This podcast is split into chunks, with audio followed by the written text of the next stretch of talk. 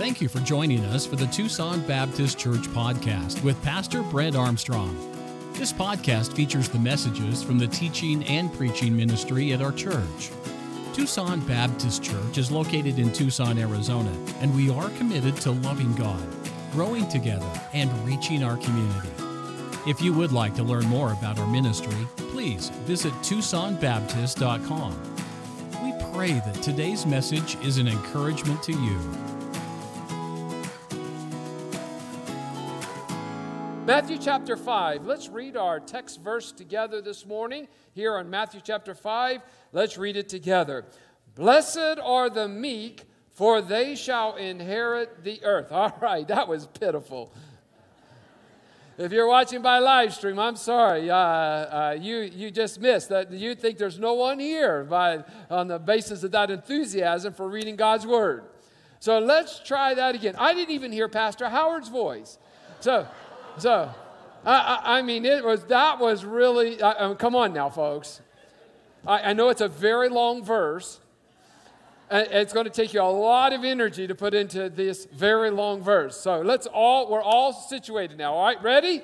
Let's try that again. Matthew chapter 5, verse 5. Blessed are the meek, for they shall inherit the earth. Wow, much better. Father, would you take the time we have together to deliver your word that your Holy Spirit would guide, direct. You'd only allow the words that need to be spoken, spoken, that you would hinder any words that do not need to be spoken, not spoken. Father, we love you. Thank you for the beautiful music we've heard this morning. Thank you for that mercy tree. Father, we thank you for that blood that was shed at that mercy tree that gives us life eternal for those who believe. And Father, I pray there be anyone among us today that does not have a personal, intimate relationship with you, that your Holy Spirit would draw them, that they would be convinced that Jesus is the answer for their life. Lord, I pray that as we get into your word, that you would help us to understand this brief word, uh, verse, and understand your word, uh, and that we might leave here better equipped for this coming week. Thank you, Heavenly Father, in Jesus' name, amen. You may be seated. Ushers, you come and help me here. If you did not receive a copy of our notes or announcements this morning, we want to make sure that you can participate by taking some good notes. And so just raise your hand uh, as our men walk back through the auditorium.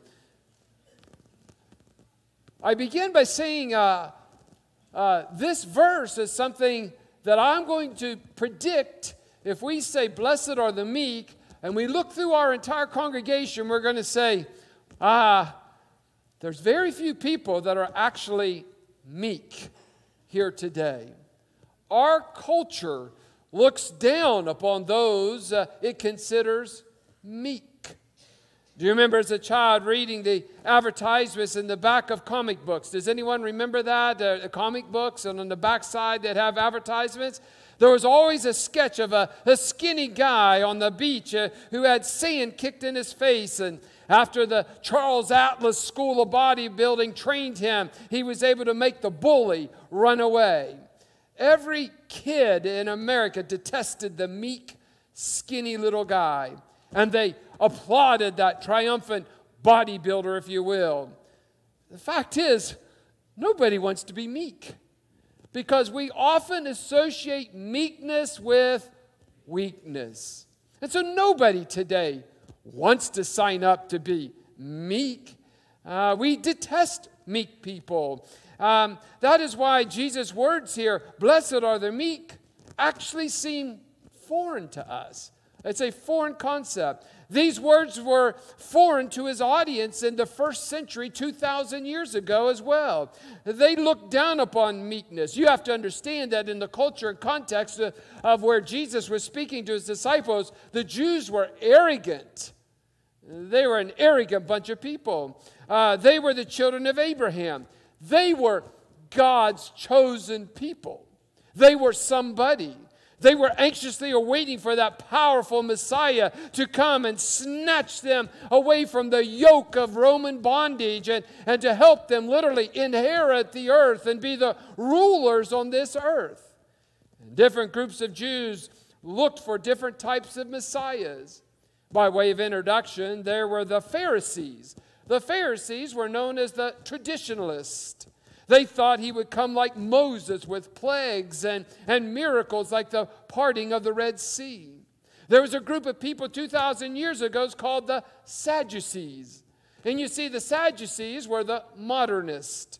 They looked for a dynamic political leader who could, by just sheer intelligence and influence, deliver them. There was a third group of people called the Zealots. The Zealots, they were political activists. And they looked for a military Messiah, a general like Joshua who could sweep in and conquer Rome, who had put their thumb of oppression upon the Jewish people.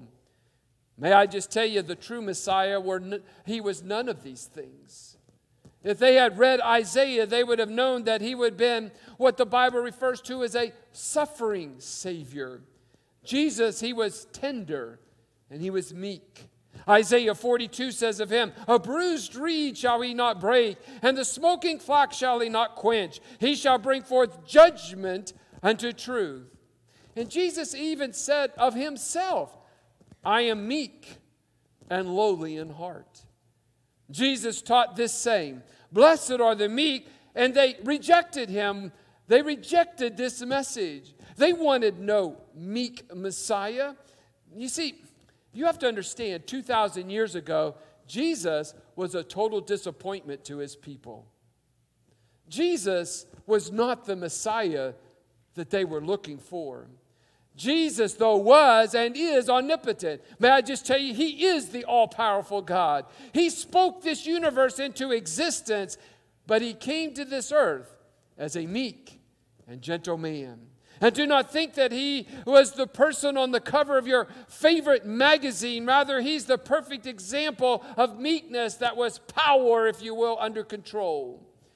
As we've done in our previous messages, we go on a journey of discovery here in verse number five. And so let's jump into this and discover number one, the meaning of meekness. What does it mean to be meek? Well, we have some different definitions I'd like to share with you. First of all, there's the basic definition. In our culture, to be meek is understood to be a sissy, someone who is insecure, unsure, someone who is weak. Perhaps for a male to be meek, it means he's effeminate. Webster defines meek as uh, deficient in spirit and courage, not violent or strong. Imagine a sales manager telling his agents, now go out there and be meek with your clients. I don't believe they, they're going to have many auto sales.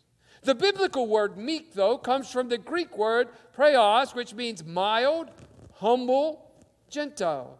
Uh, classical Greek uses it in many ways. Meekness refers uh, to describe a soothing medicine. Meekness refers to a, a gentle breeze. Meekness refers to a colt that is broken and useful. Meekness refers to a person who treats others with respect and dignity and politeness and courtesy.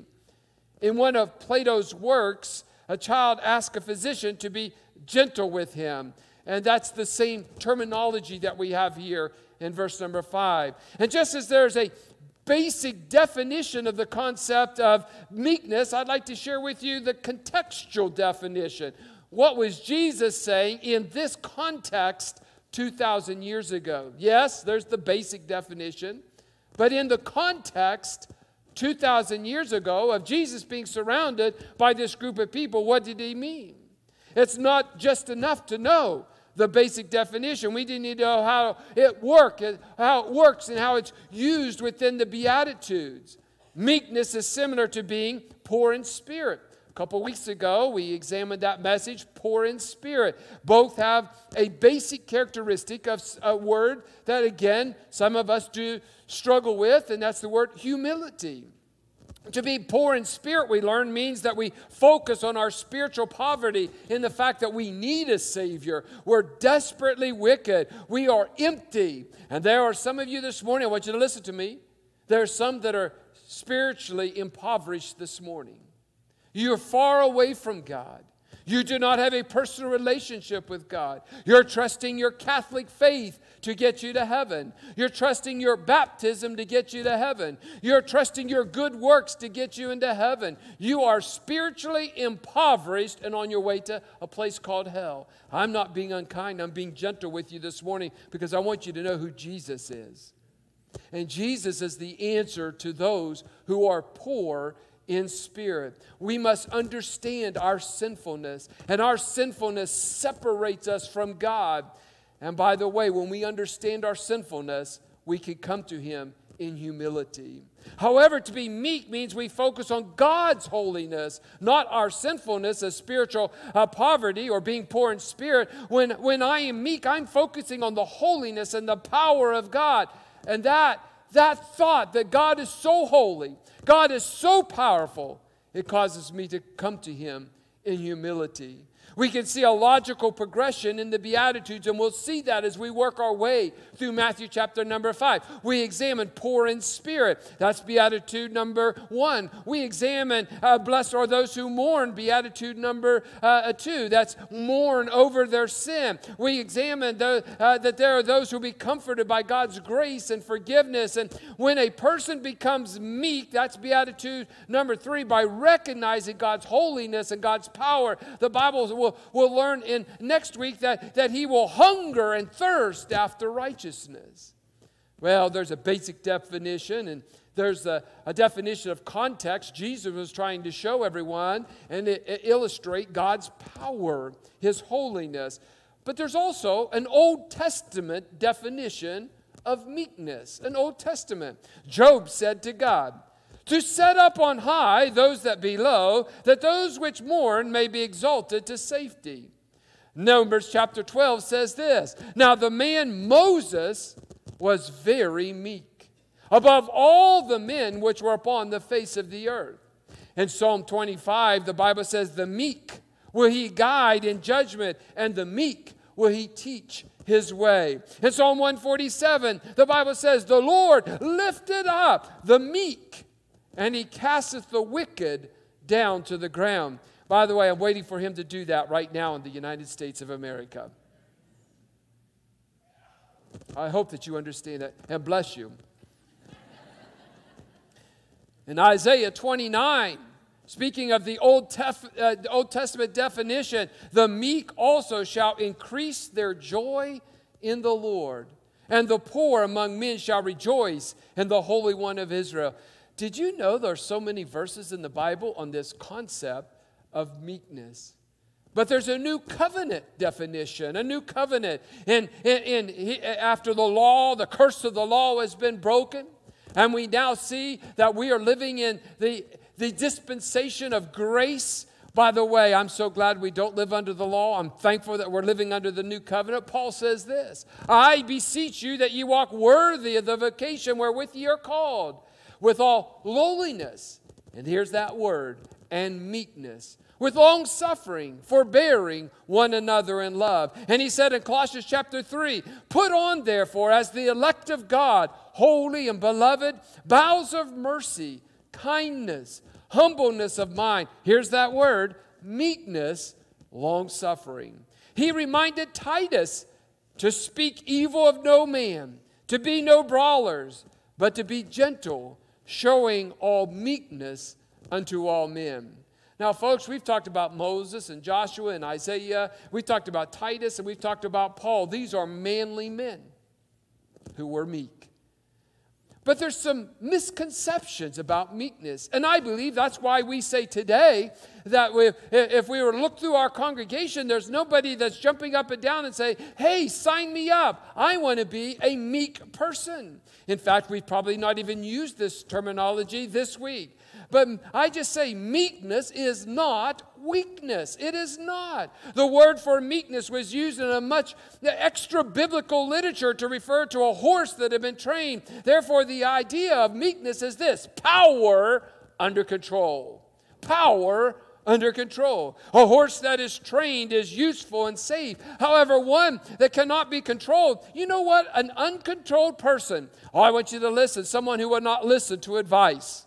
Is there anyone here that you've been given some godly, sound advice and you failed to listen to because it didn't fit your narrative. It didn't fit your agenda. May I just tell you, one that cannot be controlled by sound advice is someone that is that will cause damage, someone that is dangerous. Mm, I just want to encourage you that there's something great about being a powerful person under control. God's definition of meekness. A medicine that can, uh, uh a medicine that can be controlled can be uh, bring about healing. However, one that misuses medicine and someone that is controlled by medicine will be someone that will be subject to long term damage, if not death.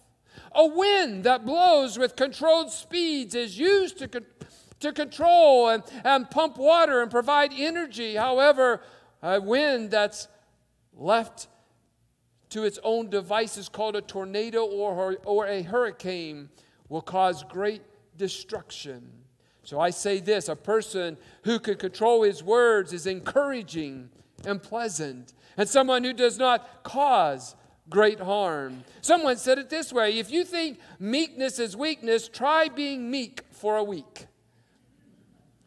Meekness is not weakness, but I want you to notice this morning that meekness is also not cowardice. Meekness is not cowardice.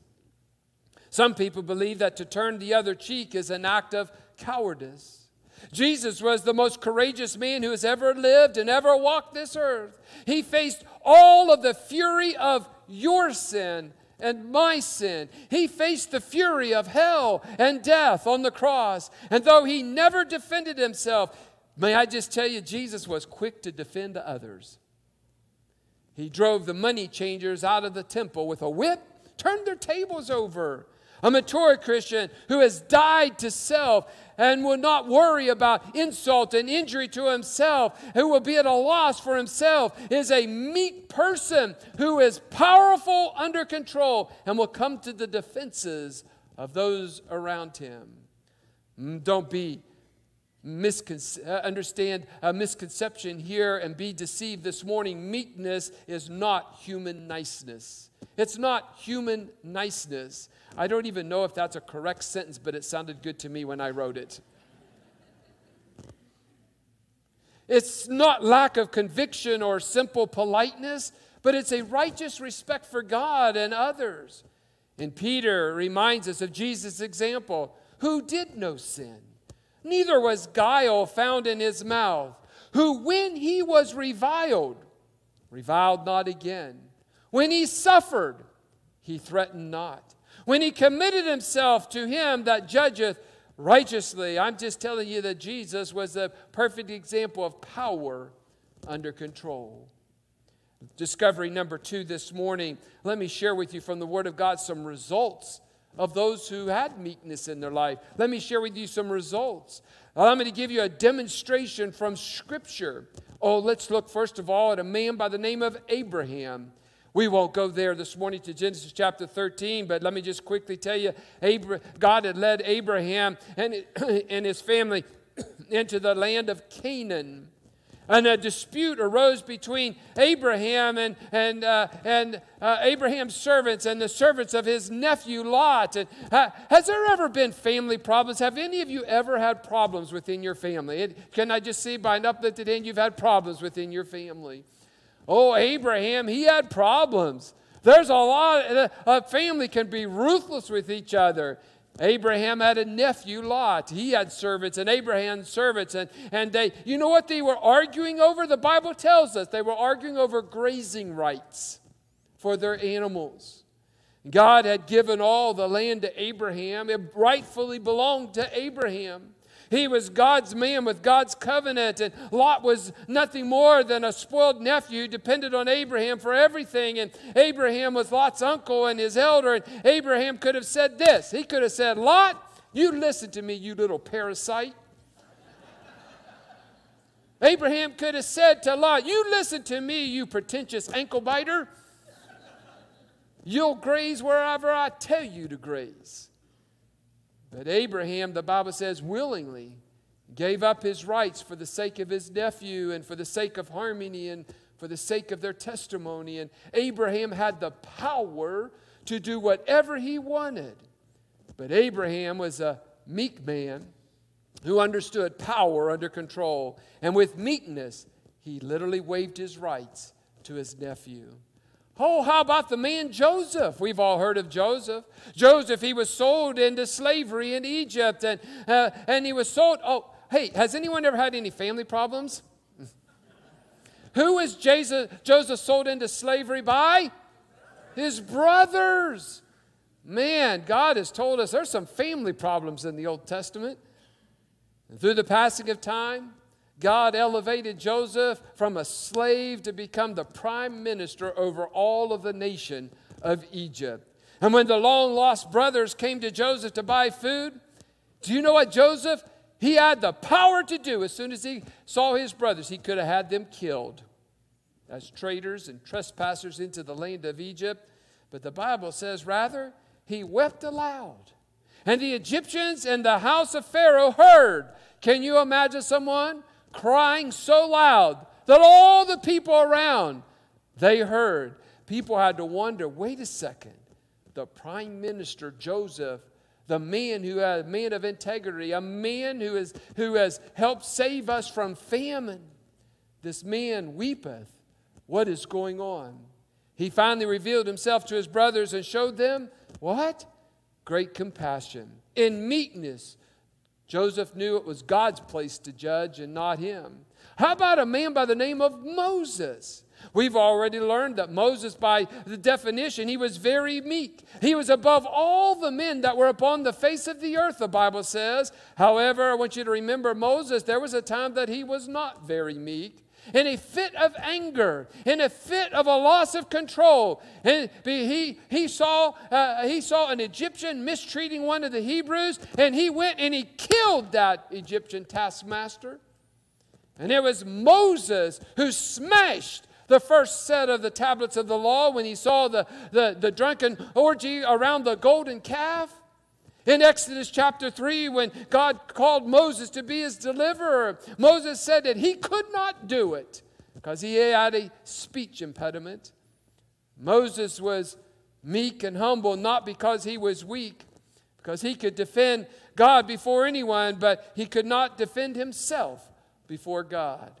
I'm thankful for that example of Moses because I believe that a lot of us can relate to him as we march on through the Old Testament as some examples of meekness, I think of David.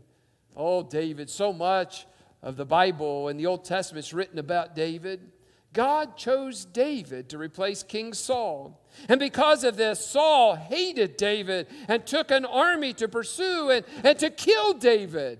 And David had the opportunity to kill Saul when Saul went into a cave of En Gedi to relieve himself. And David's men acted like cheerleaders, urging David to kill Saul at that opportune moment. Instead, David, he cut off the corner of Saul's robe and because of his meekness, the Bible says his heart smote him because he had cut off Saul's skirt and he restrained, the Bible says, and he stopped his own men from killing King Saul. On another occasion, long after David had become king, his own son, has anyone ever had any family problems? His own son, Absalom, plotted a successful coup against him. And one of Saul's relatives, Shimei, uh, publicly cursed David and threw stones at him. And one of David's mighty men, Abishai, said this Why should this dead dog curse my lord the king? Let me go over, I pray thee, and take off his head.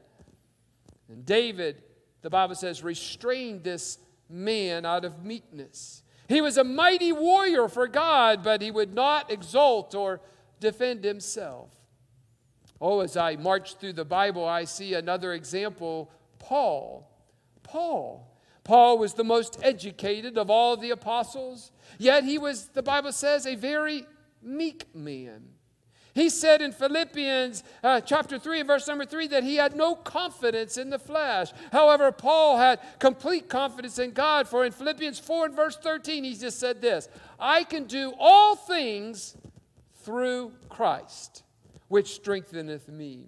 Paul was a powerful man under control. But the greatest example in all of Scripture comes from a man who walked this earth, and his name was Jesus. Of course, Jesus is the greatest example. He said in Matthew chapter 11 these words that we should live by Come unto me, all ye that labor and are heavy laden. And he gives us a promise I will give you rest. He goes on to say, Take my yoke upon you, learn of me, for I am meek and lowly in heart, and ye shall find rest upon your souls. I want to ask you a question this morning. Would there be a single person in here that would say Jesus was a weak man? No. If you were to say that, you would be greatly mistaken and you would misunderstand my Lord and Savior, for he did not have to take his sins upon himself. He did not have to take our sins, your sin, my sin, but in an act of meekness, power under control, he took your sin. But perhaps the greatest glimpse of his humility and his weakness is found in Philippians chapter number 2. Let this mind be in you, which was also in Christ Jesus, who being in the form of God, thought it not robbery to be equal with God, but made himself of no reputation, and took upon him the form of a servant, and was made in the likeness of man. And being found in fashion as a man, listen to what the Bible says, he humbled himself and he became obedient to death, even the death on the cross. Jesus died for you. Have you ever accepted that fact? Discovery number three would then be how do I attain this? The attainment of meekness. How is it possible that I can attain meekness? How can I be this person that's uh, powerful but under control? Well, there's a general attainment. Jesus said these words that the meek are blessed. They know a happiness and a joy because God has made them glad. But there's also a specific attainment Jesus said, The meek are blessed because they shall inherit the earth. That word inherit refers to receiving one's rightful portion or receiving an inheritance. It's almost a direct quote from Psalm 37 in verse 11. We've noted that similarity between being meek and being uh, poor, in, uh, poor in spirit. They're very close. A person has to recognize their spiritual poverty and then in meekness receive Christ before they can be saved. And it's only the meek who will in- inherit the earth, the Bible says. God told Adam to have dominion or rulership over the earth, and his right and his ability to rule was made invalid by his fall, by sin. But through salvation, do you know what happens through salvation? God restores our right to rule. Uh, we will inherit someday this earth. Will you inherit the earth? Do you know Jesus Christ as your personal Lord and Savior? We must remember the words of an old black preacher from South Carolina. It ain't always going to be this way.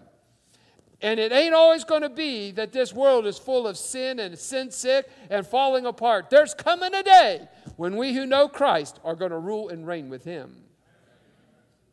Psalm 37 says, For yet a little while, and the wicked shall not be. Yea, thou shalt Diligently consider his place, and it shall not be. I want to encourage you in the kingdom age, God's people shall reign with him a thousand years. And the promise of our glorious future gives us hope right now. I tell you, when I look across this country, what happened in California this past week, if you have children or grandchildren in California, you need to pay to get them out of California.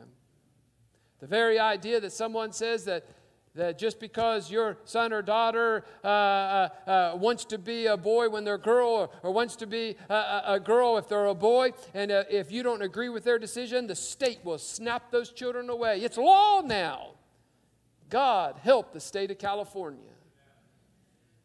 Or when in the state of New Mexico, you have a governor who declares that she has the right to set aside the Constitution of the United States in a time of emergency when there is no emergency or you talk about what's going on in Washington, D.C., the depths of depravity. I understand that we're living in a, a, a, day and age where there is just maybe but a glimmer of hope.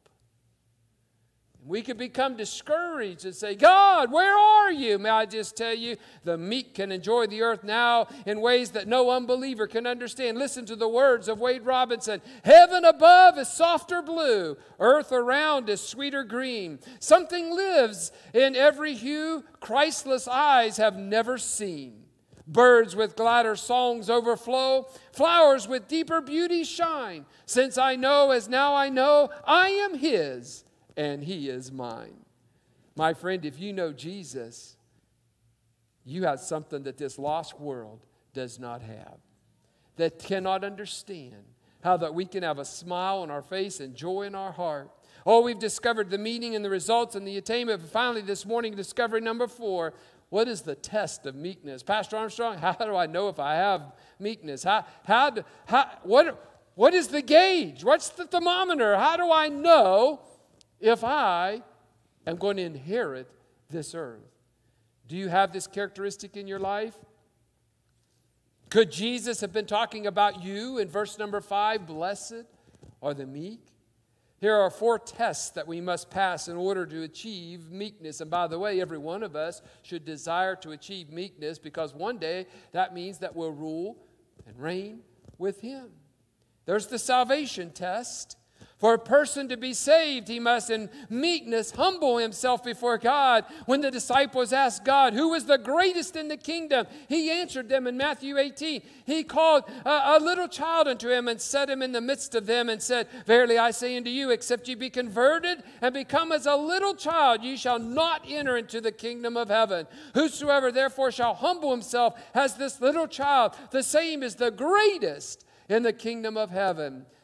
My friend, there are people that will die and go to hell who have heard this message either via live stream or on our YouTube or on our church website who are seated here today. There are people who will literally die and go to hell because they're not willing to admit they're a sinner in need of a Savior. There's the command test in addition to the salvation test. Uh, Zephaniah 2 says, Seek ye the Lord and all ye meek over the earth, which have wrought his judgment, seek forgiveness, seek meekness. There's a command that you must seek this. James 1 says, Wherefore lay apart all filthiness and superfluity of naughtiness, and receive with meekness the engrafted word which is able to save your souls. Those who are not meek cannot understand, nor can they truly apply God's word. There's the life of faith test. There's the life of faith test. Jesus was meek, and do you know what? We cannot imitate him if we are arrogant. It is by a humble faith in God and His written word that we pass the meekness test. Have you any examples of a step of faith that you have ever taken in your life? Have you ever been unsure? I know God has pointed me this direction, but you know what? It's fuzzy, it's blurry. I don't know what's going to happen if I walk through that door. I know God told me to go through that door, but I'm not willing to go through that door because I can't see clearly. The meek person, the person that's in tune with the Holy Spirit of God and the Word of God, will by faith step through the open door. And then that step becomes clear, and then the next step becomes clear. There are folks that God wants you to do something great with your life, but you are comfortable where you are now, not willing to take the step of faith. A meek person will pass the life of faith test. I want to ask you, you, not someone you know, not another family member, but you, have you ever taken a step of faith? The just shall live by faith. Have you ever taken a step of faith? And finally, there's the glory to God test. The glory to God test. Let me explain this, what I'm thinking here. Human nature tries to glorify itself. We live in a world. If it feels good, do it. If it's right for you, do it. The godly person in meekness gives glory to God. I will only do it if God blesses, and God's the one who's going to give the glory. And see, when we humble ourselves, even among each other, that is when God is glorified. Romans 15 says, Now the God of patience and consolation grant you to be like minded one toward another according to Christ Jesus, that ye may with one mind, one mouth, glorify God, even the Father of our Lord Jesus Christ. Wherefore receive ye one another as Christ also received us, the glory of God. Do you give glory to God for the great things in your life? Do you give glory to God for the things that aren't great in your life? In other words, are you a person that will give glory and honor to God? If we want to please God, we, we've got to treat each other with meekness and here are some practical suggestions. Let me give you three of them and we'll be finished. Number one, give up something you want for your spouse, for your children, for a coworker, for a church member. Give up something that you want. Number two, refuse to retaliate and to take revenge when wrong. Now, there's some folks that's been wronged here. You have rightfully been wronged. Someone did something to you that was 100% categorically wrong. There is no justification for it. They harmed you. They hurt you emotionally. They hurt you spiritually. They may have hurt you physically. They may have hurt you mentally. They may have hurt your family.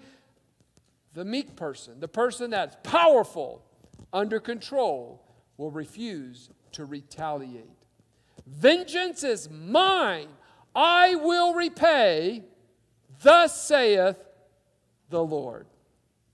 If you want true retaliation and revengeance, give it to the Lord. Say, Lord, I have to give this to you. You have to take this from me. I ask you to make that right. Number three, accept no praise for yourself. And when praise is heaped upon you, turn right around and give it to the Lord. Pastor Howard, you're doing a great job. Pastor Howard's response, well, praise the Lord. I'm thankful the Lord's given me the health to continue to serve. Someone gives you praise at work. Oh, you understand, I work in a secular place. Give praise to the Lord. It's okay to say, I'm thankful that Jesus gives me the ability to come to work and do my job. Man, you have such a beautiful, lovely family. Thank the Lord. We're doing our very best to stay in the Word, to pray with our children. We're doing our very best as we know how. Thank, thank the Lord. We are people that love it when someone praises us that we did a great job. Uh, we are good. We're bad. We're something. When actually, if we want to be powerful, when I say that again, when we want to be powerful, we will be a meek person who is under control. Don't retaliate. Accept no praise for yourself. Give up something that maybe perhaps you wanted for yourself to be a blessing to others. Once a pastor rose to speak to a great public gathering.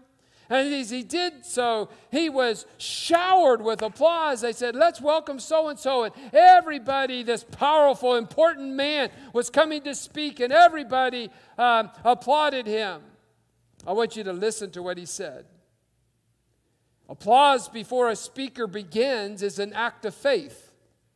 Applause during the speech is an act of hope. Applause after he has concluded is an act of charity. Do you know who our applause needs to be toward? The Lord Jesus Christ.